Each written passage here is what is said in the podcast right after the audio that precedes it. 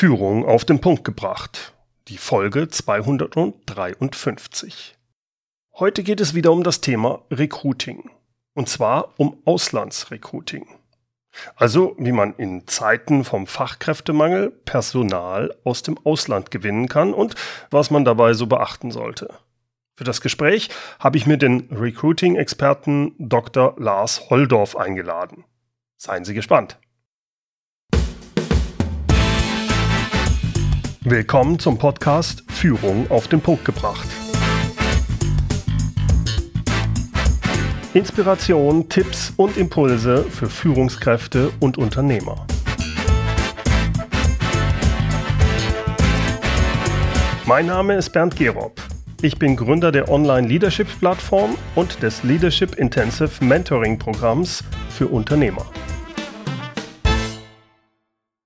Jeder Unternehmer, den ich kenne, äh, beschäftigt sich zurzeit neben der ganzen Corona-Sache mit den Themen Recruiting, also dem Finden neuer Mitarbeiter, und dem Thema Digitalisierung. Wobei sich der Fachkräftemangel ja eigentlich schon in den letzten Jahren durch immer mehr Branchen zieht. Der demografische Faktor in Deutschland, der verschärft das Problem halt immer mehr. Offene Stellen, die können häufig gar nicht mehr oder nur noch mit sehr hohem Aufwand besetzt werden. Dieses Problem höre ich immer öfter, wenn ich mit Unternehmern spreche, also auch beispielsweise mit den Teilnehmern aus meinem Leadership Intensive Mentoring Programm. Eine mögliche Lösung hiervon könnte Auslandsrekrutierung sein. Und hierüber hat mein heutiger Interviewgast, Dr. Lars Holdorf, ein lesenswertes Buch geschrieben mit dem Titel, naja, wie soll es anders sein, Auslandsrekrutierung. Es ist ein branchenübergreifender Praxisratgeber für Geschäftsführung, Personalleiter und Recruiter. Lars ist seit Jahren im Bereich der Auslandsrekrutierung tätig. Er baute internationale Partnernetzwerke in den wichtigsten Herkunftsländern auf und unterstützt insbesondere deutsche Krankenhäuser bei der Besetzung offener Stellen. Als Partner von Reperimus findet er für Unternehmen im deutschsprachigen Raum ganz gezielt Softwareentwickler, die dann mit umfangreichen Maßnahmen auf ihren Jobbeginn vorbereitet und begleitet werden. Seine These lautet, bei vielen Positionen können Arbeitgeber ihr Bewerberpotenzial mit Hilfe der Auslandsrekrutierung vervielfachen und so schneller ihre Stellen besetzen. Freuen Sie sich auf mein Interview mit Lars Holdorf.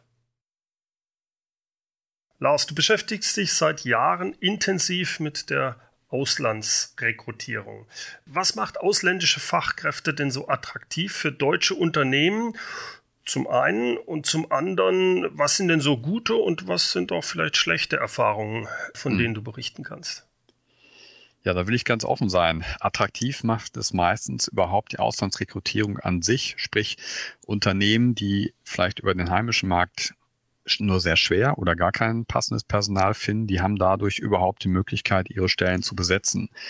Und die ehrliche Erfahrung ist, ausländische Fachkräfte sind in fast allen Fällen, es gibt Ausnahmen, aber in fast allen Fällen eigentlich immer nur die zweitbeste oder zweitbeliebteste Lösung.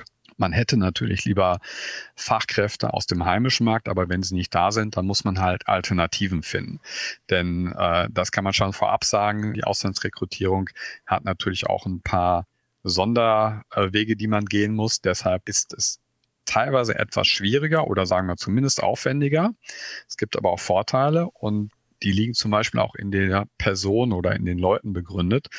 Denn ähm, ich habe viele kennengelernt, die kommen aus dem Ausland als Fachkraft mit einer sehr hohen Motivation. Ja, die gehen schon selber an Vorleistungen, lernen auf eigene Kosten Deutsch, obwohl sie noch gar kein Jobangebot haben. Also ist schon echt super. Dann teilweise auch mit Krediten in Anführungszeichen der Familie. Die Leute haben eine sehr hohe Resilienz. Teilweise so gefühlt würde ich sagen, hier und da mal schon bedeutend höher als vielleicht ähm, bei heimischen Fachkräften, gerade wenn es junge Leute sind. Und natürlich gibt es hier und da auch mal jemand, der eine spezielle Expertise hat, äh, die man nutzen kann. Zu den Erfahrungen. Die sind unterschiedlich und wir kommen ja gleich noch dazu, vielleicht nehme ich mal an, was, äh, was kann man für Fehler machen oder wann, wie läuft besonders gut.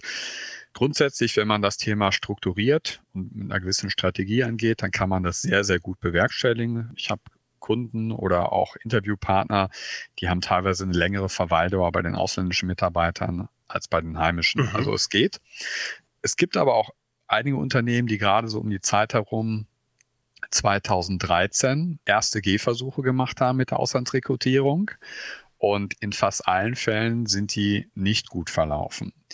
Und ein Grund ist natürlich, dass sie bestimmte Fehler gemacht haben, über, zu denen wir vielleicht gleich noch kommen. Aber zum anderen ist es auch nochmal die Frage der Herkunftsländer. 2013 sind unter anderem sehr viele spanische Fachkräfte nach Deutschland gekommen, sowohl im Gesundheitswesen, aber auch im Ingenieursbereich.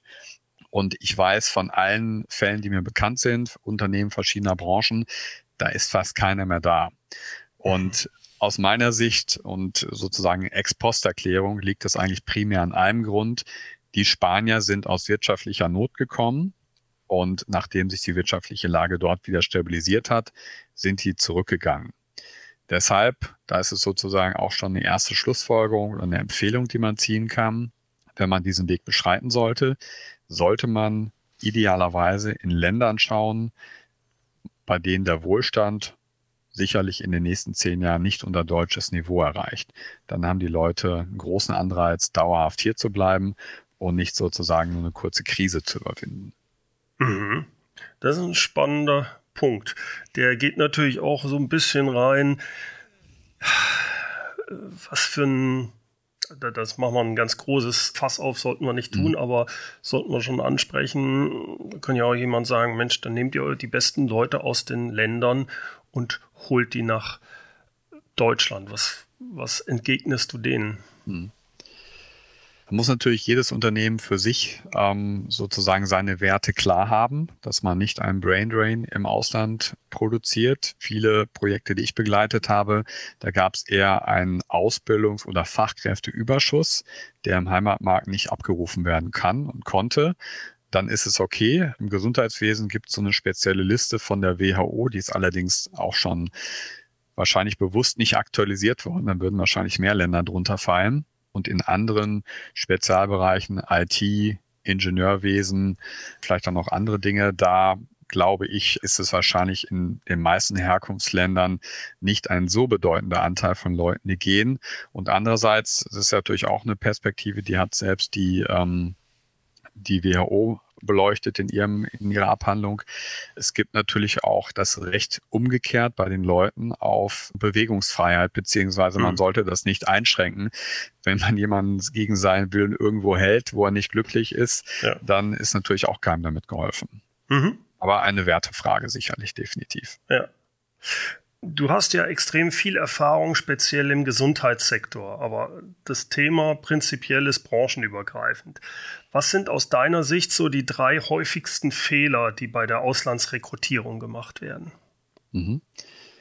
Ich blicke das mal so, wenn man sozusagen die Entscheidung trifft, man möchte reingehen, da können Fehler gemacht werden. Natürlich nach einer operativen Umsetzung gibt es auch viele, aber ich fange jetzt mehr ein bisschen äh, übergeordnet an, vielleicht strategisch. Und zwar der erste Punkt, der häufig falsch gemacht ist, man unterschätzt, dass es doch sehr große Unterschiede zwischen Inlands- und Auslandsrekrutierung gibt.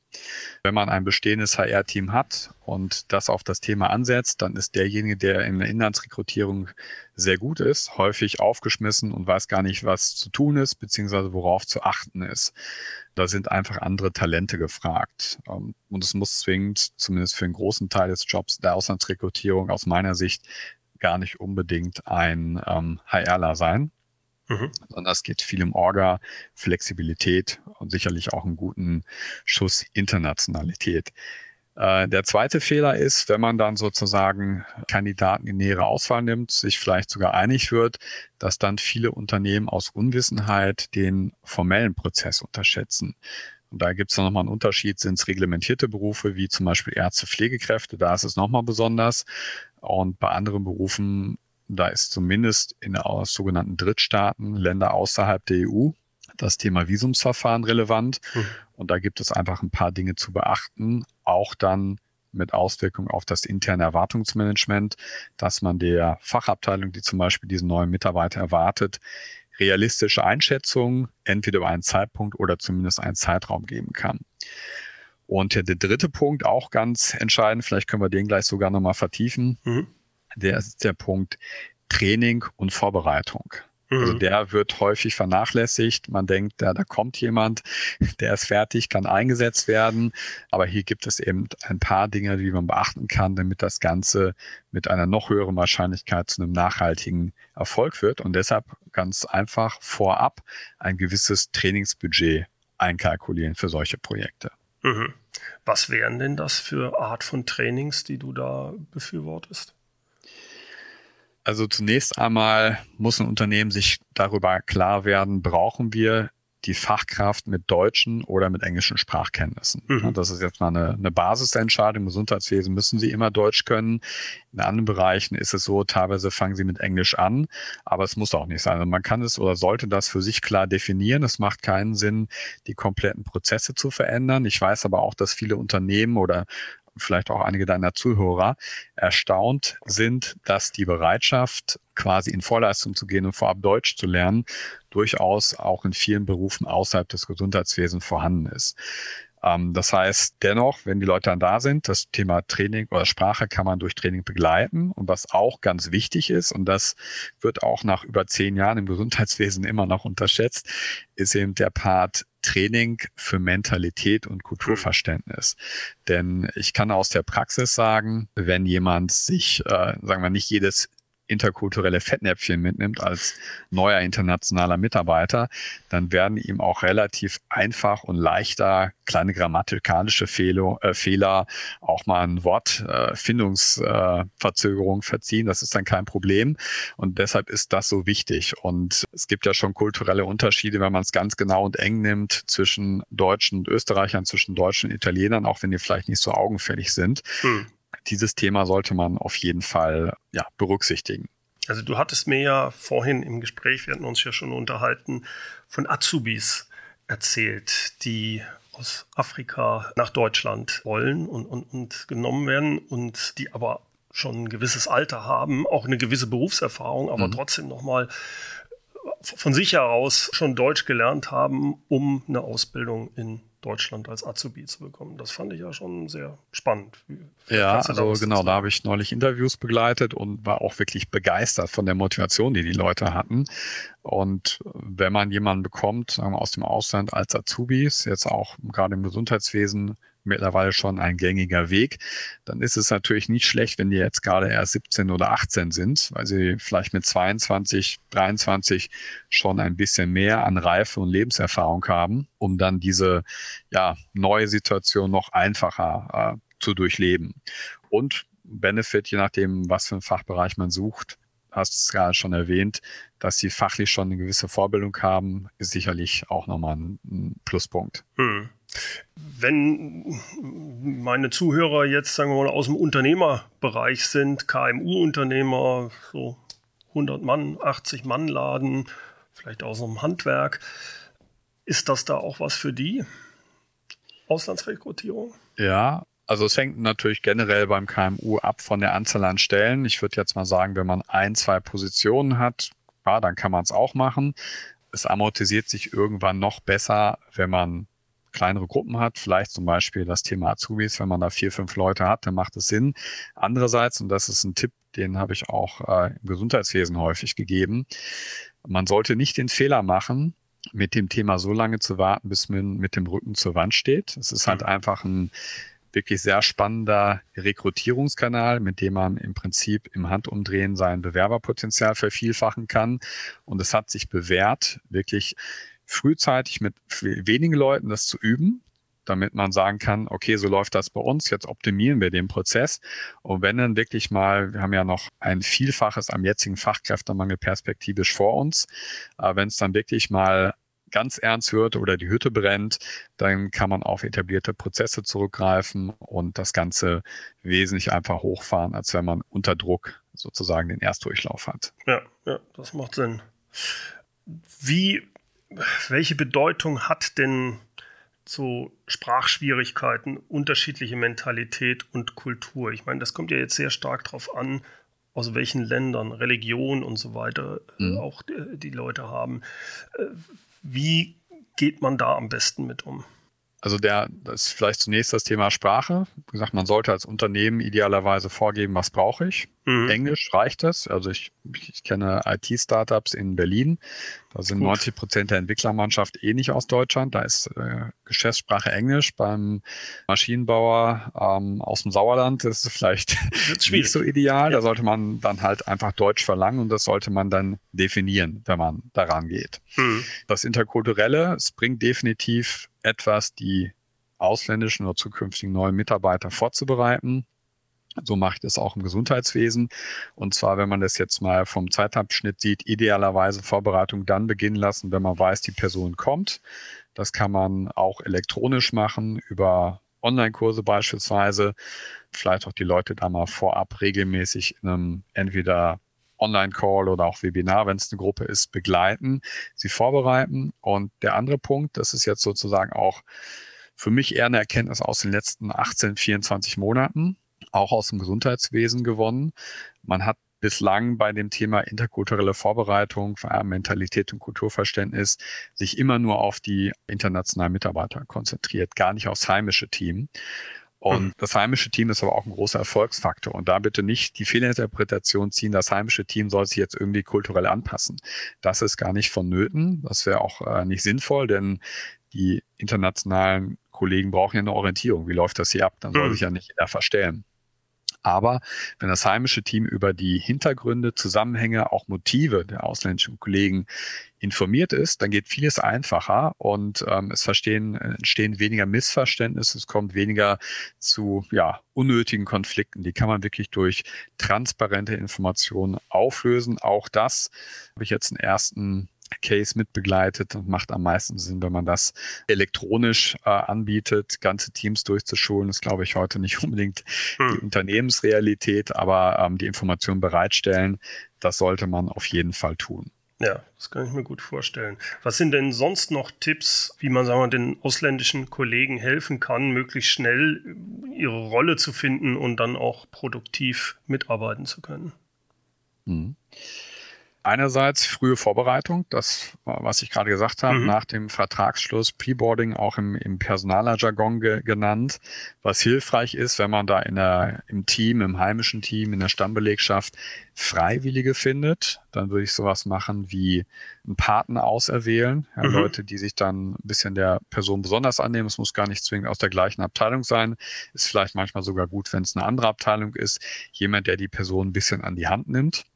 Und dann würde ich ähm, auch unabhängig davon, mit welchen Sprachkenntnissen die Person zu Beginn nach Deutschland kommt, definitiv darauf bestehen, dass die Person Deutsch lernt. Das würde ich auch schon vorher im Interview klar machen, vielleicht auch in den Arbeitsvertrag mit aufnehmen, denn die Erfahrung ist ganz eindeutig, wer nicht richtig Deutsch lernt, der ist hier nicht richtig integrierbar. Und hm. nur wenn die Person integrierbar ist, kann auch eine Bindung an den Arbeitgeber erfolgen. Also darauf äh, sollte man wirklich achten. Gibt es denn spezielle, du hast vorhin schon mal kurz angesprochen, aber vielleicht kannst du es noch etwas vertiefen, bürokratische Hürden oder administrative Anforderungen, mit denen sich auch der, das Unternehmen erstmal beschäftigen muss, wenn es ausländische Fachkräfte rekrutieren will? Ja, ich hatte just kurz vor diesem Interview, eine Stunde vorher, noch ein Gespräch mit äh, einer großen IT-Organisation, die auch das Thema aufgreifen wollte, das mal testweise gemacht hat. Und da kam dann auch sofort der Hinweis, ja, wir haben das Administrative drumherum irgendwie nicht richtig A, gekannt vorher, was da zu beachten ist und B, es hat da ein bisschen Kuddelmuddel gegeben. Das ist auf jeden Fall schon gut, dass man sich damit befasst. Also einerseits abhängig vom Beruf, wie sind die Wege bei reglementierten Berufen, bei nicht reglementierten Berufen, wie kann man dafür sorgen, dass Dokumente für den deutschen Rechtsverkehr auch benutzbar sind, hm. rechtlich, äh, juristisch benutzbar. Und ähm, das ganze ja, Visumsverfahren ist ein Teil, äh, des, derer man sich annehmen soll oder zumindest darüber Bescheid wissen. Ob man es mhm. am Ende macht, das hängt ein bisschen ab, wie man darauf auf die Mitarbeiter kommt, habe ich vielleicht gleich noch einen Hinweis zu. Und ähm, für den Visumprozess, es gibt jetzt halt auch eine rechtliche Neuerung in Deutschland. Ne? Ich kann hier natürlich aus rechtlichen Gründen selbst keine Rechtsberatung geben, aber ich kann darauf hinweisen, es gibt ja jetzt das, ähm, das neue Fachkräftegesetz und dementsprechend gibt es jetzt auch eine bestimmte Möglichkeit, wie ein Arbeitgeber in Deutschland den Prozess schneller machen kann. Das ist eigentlich ah, ja. eine ganz gute äh, Möglichkeit, die man auf jeden Fall nutzen sollte. Ansonsten ist es auf jeden Fall hilfreich, dass ein Unternehmen, das sich strategisch mit Perspektive dieses Themas annimmt, grundsätzlich darüber informiert. Also ich mache da zum Beispiel, wenn ein Unternehmen sagt, das ist für uns wichtig, mache ich einen Workshop und danach können die Leute für sich beurteilen, ist das überhaupt ein Weg, eine Quelle oder nicht. Mhm. Und ansonsten ist es so, gerade wenn man in die Auslandsrekrutierung startet, das ist auch im Gesundheitswesen nach zehn Jahren noch so, die meisten Unternehmen bedienen sich einer Agentur, über die sie die Leute bekommen, die ein Netzwerk haben und äh, da ist mein, mein, mein Ratschlag, wirklich so eine Agentur genau zu prüfen. Und ich habe es nämlich schon erlebt, dass selbst große, auch Klinikketten, ja, mit, mit vielen, einer, einer zweistelligen, zweistelligen Standortzahl, das nicht gemacht haben, sich dann auf gute Salespeople verlassen haben und am Ende sind ein Zählen der versprochenen Leute gekommen und das Geld war unwiederbringlich weg, weil das Unternehmen dann auch nicht mehr überlebt hat. Also ja. da muss man einfach ähm, diese Agentur sollte man genau screenen. Das ist eine ganz wichtige Empfehlung. Ja, das kann ich mir vorstellen. Abschließend, also zum einen kann ich natürlich jedem dein Buch empfehlen, Auslandsrekrutierung. Ich habe es dir vorhin schon mal gesagt, ich fand das Buch deswegen auch vor allem gut. Es liest sich schön, es ist kein Blabla, sondern es ist kurz, prägnant und hinten gibt es eine Vielzahl noch von Interviews. Ich glaube, die kann man sich auch noch als Hörbuch dann anhören um so einen Eindruck zu bekriegen, äh, ist das denn überhaupt erstmal was für mich, wenn ich ein Unternehmen habe, Auslandsrekrutierung. Aber wenn ich jetzt weitergehen will, wie kann ich mir denn speziell für meine Branche jetzt Hilfe holen, wenn es um das Thema Auslandsrekrutierung geht? Mhm. Ja, erstmal vielen Dank für dein Feedback zum Buch. Das freut mich natürlich. Und ja, wenn man, wenn man tiefer einsteigen möchte, dass den Kanal Auslandsrekrutierung sich vielleicht so strategisch erschließen möchte, dann gibt es über mich auch die Möglichkeit, ich mache relativ regelmäßig ein Webinar, das kostenlos ist zum Thema Auslandsrekrutierung. Da stelle ich noch ein paar Details vor, auf die man achten sollte da kann man es definitiv vertiefen. Und ansonsten, also ich biete das jetzt auch an. Ähm, man kann natürlich auch einen firmenindividuellen Workshop machen. Das sind meistens ist es ein halber Tag erstmal zum Eintauchen. Und dann wissen eigentlich die Unternehmen meistens sehr gut, passt das für uns oder nicht. Ich kann vielleicht auch mal die, die URL dazu nennen, wenn das okay ist. Mhm. Ja, ich ver verklinke das auch alles in ja. den Show Notes dann. Mhm. Informationen zum Webinar gibt es unter www.reperimus.de slash Webinar. Das sind so die Vertiefungsmöglichkeiten und ich glaube, allein mit Buch und Webinar werden die meisten schon wissen, okay, kann passen oder kann nicht passen. Wunderbar. Lars, vielen, vielen Dank, dass du dir die Zeit genommen hast für unser Interview. Ich fand es total spannend, so ein paar Aspekte noch aus der Auslandsrekrutierung auch mitzukriegen, auch wo ich mir noch gar nicht so viel Gedanken zugemacht habe. Vielen Dank, dass du deine Erfahrungen mit uns heute geteilt hast. Ja, Bernd, vielen Dank für die Einladung. Hat mir auch eine Menge Spaß gemacht. Bis bald. Prima. Bis dann. Tschüss. Soweit also mein Gespräch mit Dr. Lars Holdorf. Wenn Sie Kontakt mit ihm aufnehmen wollen, gehen Sie am besten auf seine Seite drholdorf.de. In den Shownotes habe ich seine Webseite wie auch sein lesenswertes Buch verlinkt. Übrigens, Besonders hilfreich an seinem Buch fand ich die Praxisorientierung und seine klare Sprache. Er kommt da wirklich direkt auf den Punkt. Spannend sind auch die Insider-Interviews, die er mit ausländischen Fachkräften geführt hat. Da kann man einiges lernen. Teilweise sind diese Interviews im Buch abgedruckt, aber einige, die kann man auch im Bonus im Hörbuch sich anhören. Das Hörbuch bekommt man als Käufer des Buchs gratis, kann sich das entsprechend herunterladen. Die Shownotes mit allen Links, die gibt's wie immer unter www.mehr-führen.de Schrägstrich Podcast 253. Führen mit UE. Und zum Schluss kommt natürlich noch unser inspirierendes Zitat. Es kommt heute von Mark Benioff. Die richtigen Talente einzustellen ist der wichtigste Schlüssel für Wachstum. Einstellen war und ist noch immer der wichtigste Job, den Sie haben. Herzlichen Dank fürs Zuhören. Mein Name ist Bernd Gerob und ich freue mich, wenn Sie demnächst wieder reinhören, wenn es heißt Führung auf den Punkt gebracht. Inspiration, Tipps und Impulse für Führungskräfte, Manager und Unternehmer.